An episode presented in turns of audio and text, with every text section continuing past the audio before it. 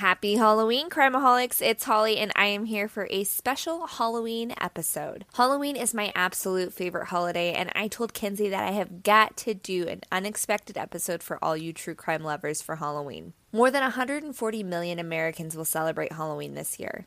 53% plan to decorate their homes, and 46% plan to carve a pumpkin. The estimated total spending for 2020 will reach $8.5 billion, and the average consumer will spend around $92.12 on decorations, candy, costumes, and more. The history behind Halloween dates back long, long ago, as most of you know, with immigrants from Scotland and Ireland bringing the holiday to the United States. Commercialization of Halloween started in the 1900s, and Halloween costumes began appearing in stores in the 1930s with the famous phrase trick or treat starting in the 1950s. Today's episode, we are taking it back to Halloween night in 1974. This is the story of the Candyman.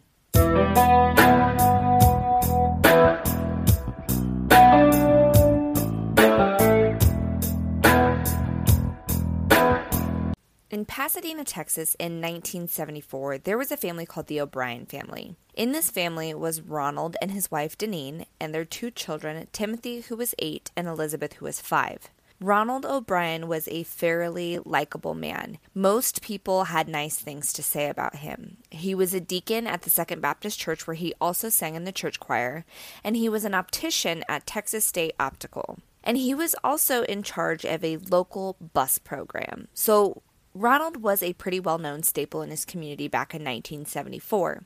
The night of October 31st, 1974, was a cool and damp night. A mist hung in the air that was fitting for a spooky night of Halloween. Ronald set out with Timothy and Elizabeth to go trick or treating with some church friends. Timothy was dressed as a character from Planet of the Apes. This movie had just came out and it was a super popular costume back in 1974. Ronald took his kids over to Jim Bates's neighborhood because apparently they lived in a more upscale neighborhood, so they thought that their candy scoring would be a whole lot better. Jim and Ronald had it arranged to take the kids together for a few weeks. Ronald would walk the kids to the door, as many parents do while trick or treating, and Jim waited patiently on the sidewalk. Everything was going normal. The kids were enjoying trick or treating and they were collecting way too much candy, which we all know is quite normal. Eventually, they come across this house, and at this house, all of the lights were turned off. And as we all know, this is typically a sign that means one of two things. They either aren't passing out candy at all, or the candy is now all gone. But for whatever reason, Ronald was adamant that they go ahead and ring the doorbell. So they go up there, they ring the bell, and they wait. But nobody comes to the door. The kids start to get impatient, wanting to continue to the next house to keep collecting candy. Jim and the kids start heading towards the next house, but Ronald sticks back at the dark house and says he's going to keep waiting to see if people eventually come to the door. Not long after that, Ronald catches back up with the group and he is not empty handed. According to Ronald, the homeowners eventually opened up the door and handed him five pixie sticks. And I'm going to assume that most people know what a pixie stick is, but I don't even know if these candies are still made. But if you don't know what a pixie stick is, it is a tube that is filled with a powdery candy, which is pretty much just like straight sugar. Like I said, I don't even know if they make these candies anymore, but they were a staple in my childhood and I absolutely loved when I got them while trick or treating. So Ronald has these pixie sticks that he was given by this homeowner, and he gives each one to the kids. And then he hands the fifth and final one to a church boy he recognized that walked by. The group continues on a little longer until the mist that hung in the air turned into a full blown rain. They called it a night and everyone went home. Before bed, Ronald allowed each of his children to pick one piece of candy. Timothy picks the pixie stick. According to an article published by The Statesman, Timothy had a hard time getting this pixie stick open because it was closed with a staple. Now, why Ronald thought that it would be a good idea to just go ahead and pop this staple off and give it to his kid, anyways, is beyond me, but that's exactly what he did. Timothy poured it into his mouth, and instantly he complained that the candy tasted bitter and just not normal. And Ronald grabbed some Kool Aid and just said, Here, you know, wash it down. It was probably old or expired or stale. Within minutes, little Timothy was sick and he ran to the bathroom where he began vomiting and convulsing. Ronald apparently scooped his son up and held him until he went limp, at which point he called 911. An ambulance came and began rushing Timothy to the hospital, but it was too late. He died while en route. It hadn't even been a full hour from the time that Timothy ate that pixie stick to when he died. The news on Timothy spread like wildfire, and the people in the community began to panic that they had gotten some poisoned candy too. This was back before checking your candy was even a thing, which I never knew a time in my life when my parents didn't check my candy. And I, of course, always check my own children's candy. But back in 1974, there was this trust in communities, and you didn't fear things like someone purposely poisoning or hurting your child. Parents began throwing their kids' candies away or taking them to the police station to turn it in for inspection. When an autopsy was conducted on Timothy, they found cyanide in his system. According to an article by Medium.com, when a pathologist tested the actual pixie stick that Timothy ate from, he said that it had contained enough cyanide to kill two adults. Authorities contacted the families in the neighborhood that they had been trick or treating and letting them know that if any of their kids received one of these pixie sticks, to turn it in to the police. They eventually were able to locate all five pixie sticks, and no other child had ate theirs.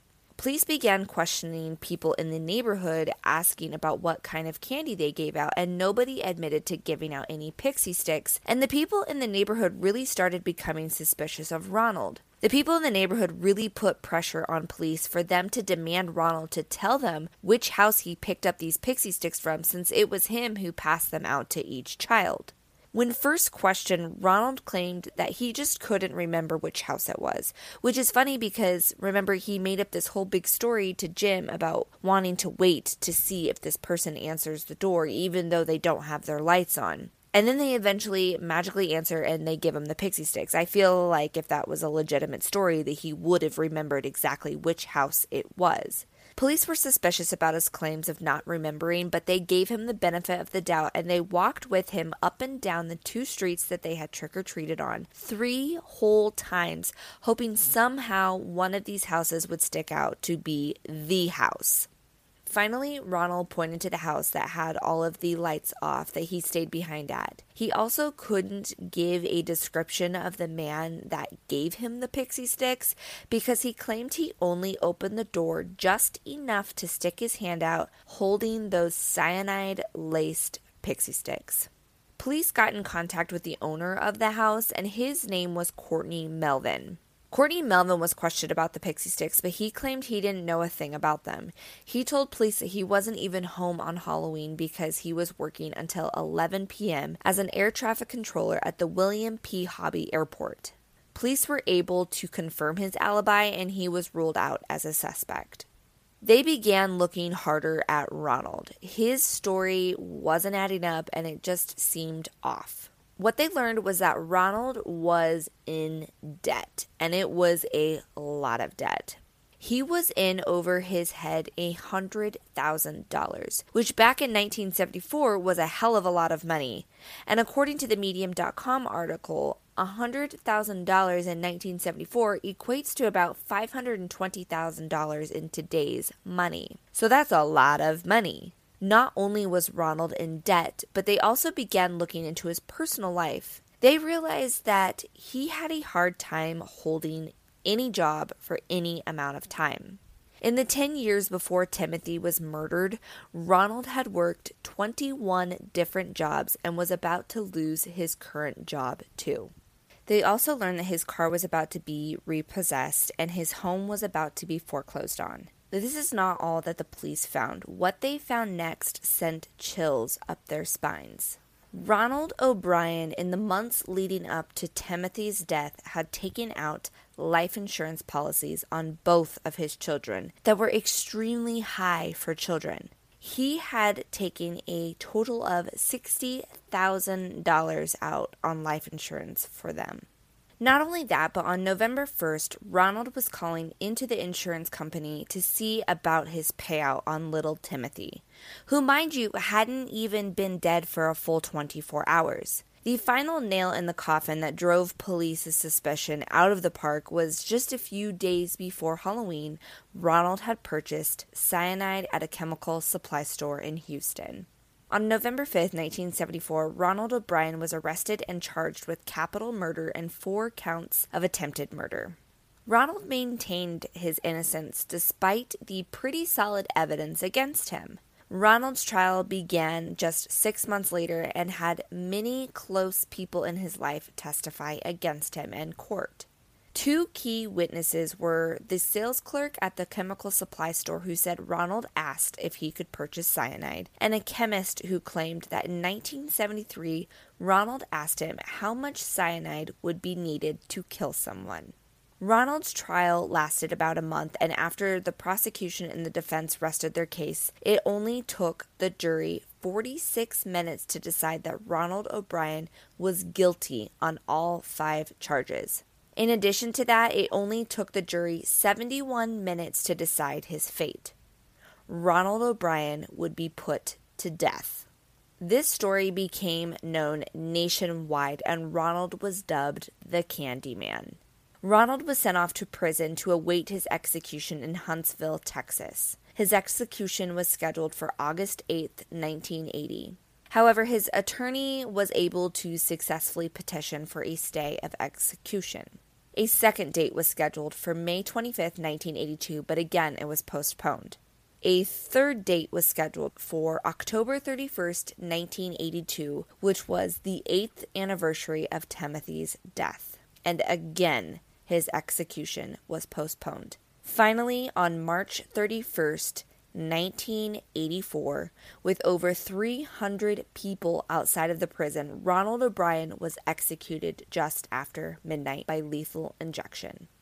When the signal was given that he was dead, the crowd roared and began chanting trick or treat. Ronald O'Bryan maintained his innocence until his final breath. In his last words, he said, quote, I forgive all, and I do mean all. Those who have been involved in my death, God bless you all, and may God's best blessings be always yours. Crimeaholics, if you're not already a part of our podcast discussion group on Facebook, be sure to find us at Crimeaholics Podcast Discussion Group and join because that is where we share all pictures and information about cases we cover, as well as sharing all things true crime. Also, be sure to like us on Instagram at crimeaholics.podcast. I hope you all have a wonderfully spooky, safe Halloween, and be sure if you're taking your little ones out trick or treating to check their candy. Until next time, Crimeaholics, be aware and take care.